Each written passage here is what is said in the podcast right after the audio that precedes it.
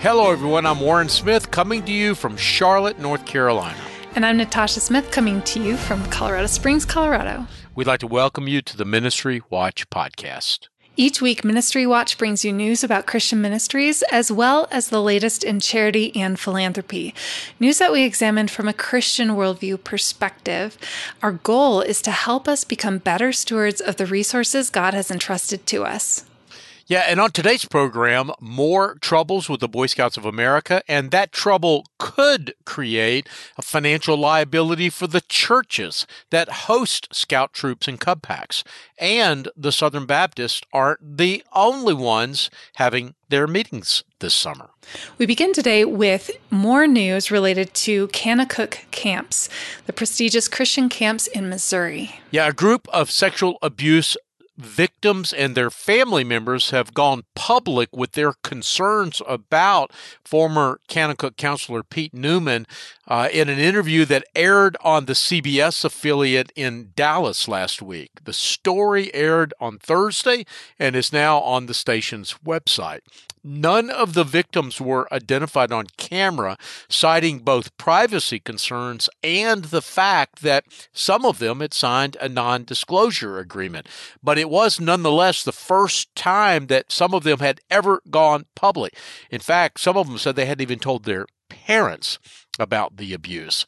Uh, when they were asked why they would risk financial consequences and reputational consequences by coming forward, one of them said, I have a story that I want to be told. And another one said, it's a cry for justice. There was another milestone in the Kanakuk story this week. Yeah, uh, there was. A group of victims and their families have uh, put up a website called Facts About Kanakuk. Uh, we've reported on uh, that uh, event or that activity before. A part of that site, though, is a petition demanding that Kanakuk release victims from the non disclosure agreements that they signed, at least some of them did, in order to receive help that they needed as sexual abuse survivors. That petition went over 15,000 signatures in the past week, though so far at least, there's been no indication that Kanakuk will, in fact, comply with their demands. We continue with the latest from the Boy Scouts of America. Yeah, an analysis by the Associated Press found that both the Boy Scouts of America and the Girl Scouts of the USA have been jolted by unprecedented one year drops in membership uh, that they are blaming on the pandemic, at least partly, and also partly on social trends that have been shrinking their ranks for decades. And while both organizations insist that they'll survive, the dramatic declines do raise questions about how effectively they'll be able to carry out their time honored missions, missions that include teaching skills and teamwork, providing outdoor adventure, and encouraging community service. So, what are the numbers? Well, the numbers are really um, kind of amazing. And I, I, should say, Natasha, I've been following the Boy Scout story for years, as I think you know and many of our listeners know. So these numbers to me are just really stunning. Uh, membership in the BSA's flagship Cub and Boy Scout programs uh, dropped from 1.97 million people, that's almost 2 million people in 2019, to 1.1 million people in one year. Uh, that's a 43% drop in a single year. Wow, that is huge. Yeah, it is. And the court records that um, have been made public as a result of all the bankruptcy and other cases that the Scouts have been involved with recently uh, indicate that the, there's actually been a further decline to about 762,000. So that's the loss of another 400,000. The Girl Scouts say that their youth membership fell about 30% uh, from 1.4 million in 2019 to uh, about 1 million in 2020. Meanwhile, Christian alternatives to the BSA and Girl Scouts are thriving. Yeah, they are, which kind of gives the lie to that excuse that it was the pandemic because both Trail Life USA and American Heritage Girls have seen significant rises in membership, uh, even during the pandemic. Trail Life, which has been around just since 2014, so only about seven years, has gone over 30,000. They are now saying they're at about 33,000. At American Heritage Girls, it's been around a little longer, about 25 years, and it now has about 50,000 members. Now, you say that these numbers could have troublesome impacts uh, for churches. Why is that? Well, yeah, because as we reported a couple of weeks ago, the Boy Scouts have put about $850 million into a fund to compensate sexual abuse victims. Insurance companies are expected to put up hundreds of millions of dollars more, perhaps into the billions of dollars. And local scout councils are selling their camps, some of which they've owned for decades, to also contribute to this fund. Well, that is a huge amount of money. Well, it is a lot of money. And as I said, it'll probably run up into a couple of billion dollars when you add all that together. But the victims' advocates and their lawyers say that that won't be nearly enough. They've estimated that the total liability, if fully funded, could be over 100 billion dollars, which is far, far more money than we've been talking about here. Uh, so the victims' lawyers say that they're also going to go after churches and denominations that over the years have been chartering scout troops and cub packs, uh, asking, perhaps compelling them to put money into this fund as well. And that could have a huge impact on the thousands of churches that have chartered scout troops over the years. Well, next up is a story of how the Anglican Church is dealing with sexual abuse in its ranks. Yeah, uh, for more than two decades, Mark Rivera was a lay leader in two uh, Illinois churches affiliated now with the uh, with ACNA, the Anglican Church in North America, and he earned praise from some uh, in those churches for his serving heart, uh, for inviting complaints from others about uh, his interactions with girls and young women, dozens of whom he referred to as his godchildren. Uh, Rivera served at uh, Christ Our Light Anglican Church in Big Rock, Illinois, which is a small congregation with just a few dozen members, but he also served at Church of the Resurrection, which is in Wheaton, Illinois, and it's one of the largest congregations in ACNA. It's right by Wheaton College, and a lot of students and professors go there. It's become one of the uh, mega churches or flagship churches for the entire denomination. And between those two uh, congregations, he served as a catechist, a youth leader, a small group leader, a communion minister, a prayer minister, and a personal mentor to many young people, some of whom he met in his home, according to one of the alleged victims. But all was not well. No, it's not. Even though he had this long track record of faithful service, these stories about him have been kind of percolating for years. And uh, finally, in 2019, Rivera was formally accused of sexual offenses against a minor. He was relieved of his church duties. He was arrested and put in jail. I should say, though, that even then, members of these two churches um, came to his defense. Uh, some supported him and contributed even to his bail payment, uh, claiming that the complaints of abuse were satanic attacks against the church, while Others cheered the fact that the civil authorities were finally acting, even if the church leaders had remained largely passive over the years.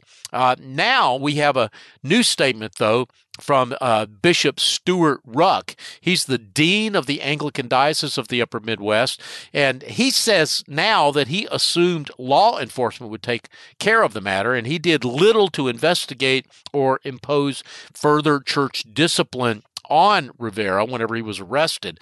Um, Ruck did, though, now close down Christ Our Light Anglican Church and appointed a committee to look into all of the charges. Divisions are still breaking out between friends and associates of Rivera who defended him and others who urged Ruck to authorize the independent investigation.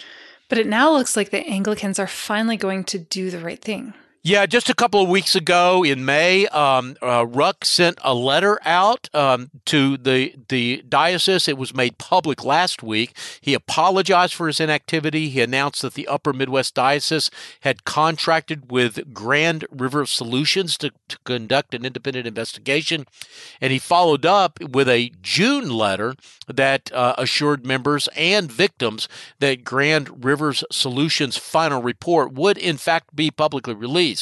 And he went on to say, We should have done this earlier. Uh, and he said, also said, Let me begin by saying that there are those who have been horribly victimized in these events. I desire to own where we have not served them as well as we should have and to care for any potential victims who may still come forward. Well, I guess the good news is that Ruck is taking responsibility for this problem. Yeah, Ruck openly described the past two years as a difficult learning process for him. He said that I made regrettable errors in the process. When the original allegations came out against Mark in 2019, I mistakenly assumed that the necessary criminal investigations was a sufficient step, and he thought it would be best to let the county's district attorney take the lead in the investigation. I naively expected the trial to occur much sooner than it has. By the way, I should add that Rivera is apparently still out on bail. Now, Ruck goes on to say that I have since learned otherwise, in part through conversations with one of the victims, and I now understand that when an accusation of this gravity occurs, even when an arrest is made, there should be a safe opportunity for other possible victims to come forward. And I apologize, dear family of God. He says he didn't create that kind of an environment, and that um, my mistake accounts for the significant gap in time between Mark being accused and this communication which announces the investigation is coming to you. And by the way, there's a lot more to this story, including the fact that one of the guys who knew about this controversy was a member of the board of the Roys Report, which is a watchdog group that often speaks out on sexual abuse situations, and that board member has since resigned. Yeah, that's right. It's uh, a tragic situation. I mean, I'm not trying. I, I don't want to uh, uh, say that um, it's not in any way, shape, or form, but it is also an interesting and complicated story and one that I think we can learn a lot of lessons from. So I would really like to recommend that all of our listeners go to our website. We've got a much more complete version of the story there. Uh, it's at ministrywatch.com and the story's right on the front page. One more quick story before we go to break, Warren, and that's the next chapter in the ongoing saga of Liberty University. Yeah, that's right. A former NFL player who had served as a diversity officer at Liberty University has now sued Liberty for about $8 million, claiming that his firing violated his Civil Rights Act and the Virginia Human Rights Act. Uh, in a complaint filed last week in federal court, Kelvin Edwards, a former executive vice president of management, efficiencies, and diversity, alleges that he was fired because Liberty's acting president, Jerry Prevo, does not value diversity.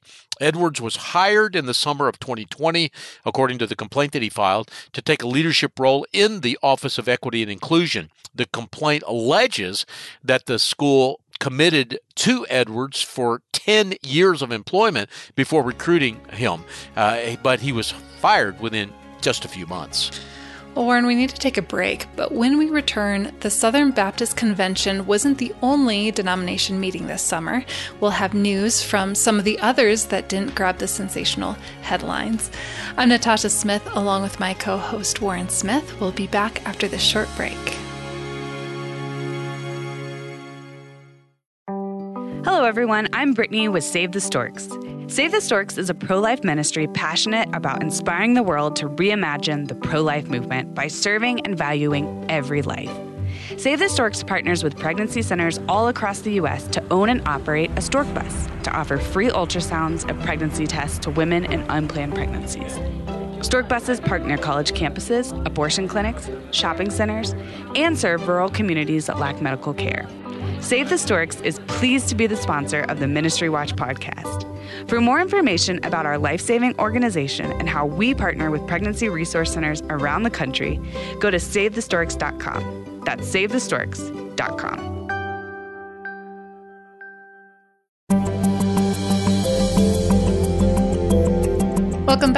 Natasha Smith, along with my co host Warren Smith, and you're listening to the Ministry Watch podcast. Now, let's continue with some denominational news. First, the Presbyterian Church in America.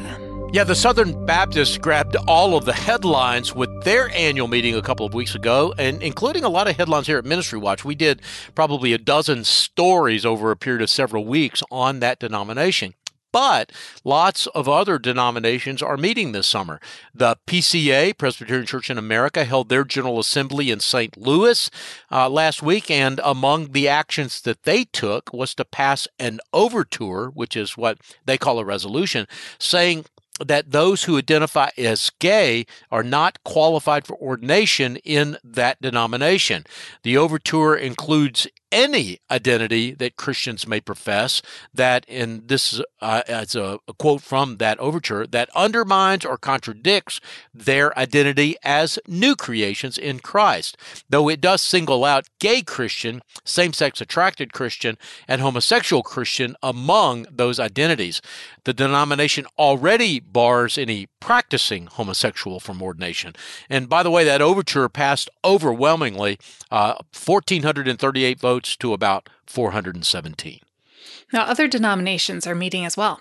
Yeah, the AME Zion Church, which is one of the largest predominantly black denominations in this country, met, as did the United Church of Christ, the UCC. Now, the UCC is an interesting case study because it is one of the most progressive denominations in the country, but it is also one of the least diverse, both in terms of race and theological conviction. In fact, by the UCC's own admission, you can read this on their website, they call themselves the widest denomination in the country. It also happens to be one of the fastest shrinking denominations in the country. When it was formed from the merger of several Presbyterian and congregational denominations back in the 1950s, it had more than 2 million members. And you've got to remember that that was at a time when the United States had only about half the population that it does today. Well, today, not only has America doubled in size, but the UCC is less than half as big as it was then. It has only about 800,000 members. And if you're not white, pro gay, and pro abortion, you're kind of out of place in that denomination. Our next story is one of those stories that Ministry Watch does so well at, and it's a look behind the headlines to bring you the rest of the story. Now, this particular headline here made national and international news. It was the news that Mackenzie Scott had given away $2.7 billion. It sounds like a really great feel good story, but you say that there's more to this story than got reported in the mainstream media. Yeah, there was a lot more. Uh, Mackenzie Scott, uh, many of our listeners may know, is the former wife of Amazon founder Jeff Bezos. She announced that she had uh, given the groups about $2.7 billion, nearly 300 groups, and that followed a $6 billion gift that she made last year. That was the headline, usually accompanied by the fact that she gave the money to nearly 300 different groups. That's right. But what wasn't mentioned was that not a single evangelical organization was among the recipients. The recipients were overwhelmingly progressive and, in some cases, actually antagonistic to evangelical Christianity. So, are you saying that her philanthropy is a bad thing? Well, I want to be careful about that. Uh, one of the things that she's doing that I really like is that she's giving the money away and not letting it accumulate in a foundation that will trickle out 5% a year to charities, but which will usually generate more than 5% in investment returns. That means that the foundation grows year after year. Uh, I normally don't like government intervention into the nonprofit sector but I find myself in favor of a new proposal by Senator Charles Grassley to raise the amount that foundations and donor advised funds have to give away each year. Mackenzie Scott, on the other hand, is doing that without being prodded by the government, and I do think we should commend her for that. So, your issue is who she's giving to. Well, that's right. Uh, of course, it is her money and she can give to whomever she wishes. However, she said that one of the criteria she was using for giving the money away uh, was inclusion and diversity. Uh, it is ironic that her definition of inclusion and diversity means excluding an entire class of ministries uh, based purely on their religious affiliation. A look at the hundreds of organizations that she is given to um, shows a powerful lack of tolerance for evangelical Christian organizations, which, by the way, are doing most of the real work in this country to help the poor and the disenfranchised. That's a pretty bold claim. Well, it is, but it is also true. Uh, as Arthur Brooks documented in detail in his book, Who Really Cares, evangelical Christians and Christian organizations are more active givers and more active with their volunteer time than those that are a part of or support progressive causes. And I don't just mean that evangelicals are more involved in evangelism and discipleship ministries. They give more and volunteer more at homeless shelters, at soup kitchens, and at all kinds of other organizations that liberals talk about but don't actually support in anywhere near the scale that conservative evangelicals do. So bottom line for me, Natasha, is that I affirm Mackenzie Scott's strategy of giving away the money rather than letting it pile up in a trust fund, but question her implementation. Definitely two cheers or one cheer and not three cheers from me. Warren, we have to take another quick break here, but when we return, our weekly lightning round of ministry news briefs. I'm Natasha Smith with my co host Warren Smith. More in a moment. Hello, everyone. I'm Brittany with Save the Storks. Save the Storks is a pro life ministry passionate about inspiring the world to reimagine the pro life movement by serving and valuing every life. Save the Storks partners with pregnancy centers all across the U.S. to own and operate a stork bus to offer free ultrasounds and pregnancy tests to women in unplanned pregnancies. Stork buses park near college campuses, abortion clinics, shopping centers, and serve rural communities that lack medical care. Save the Storks is pleased to be the sponsor of the Ministry Watch podcast. For more information about our life saving organization and how we partner with pregnancy resource centers around the country, go to SaveTheStorks.com. That's SaveTheStorks.com.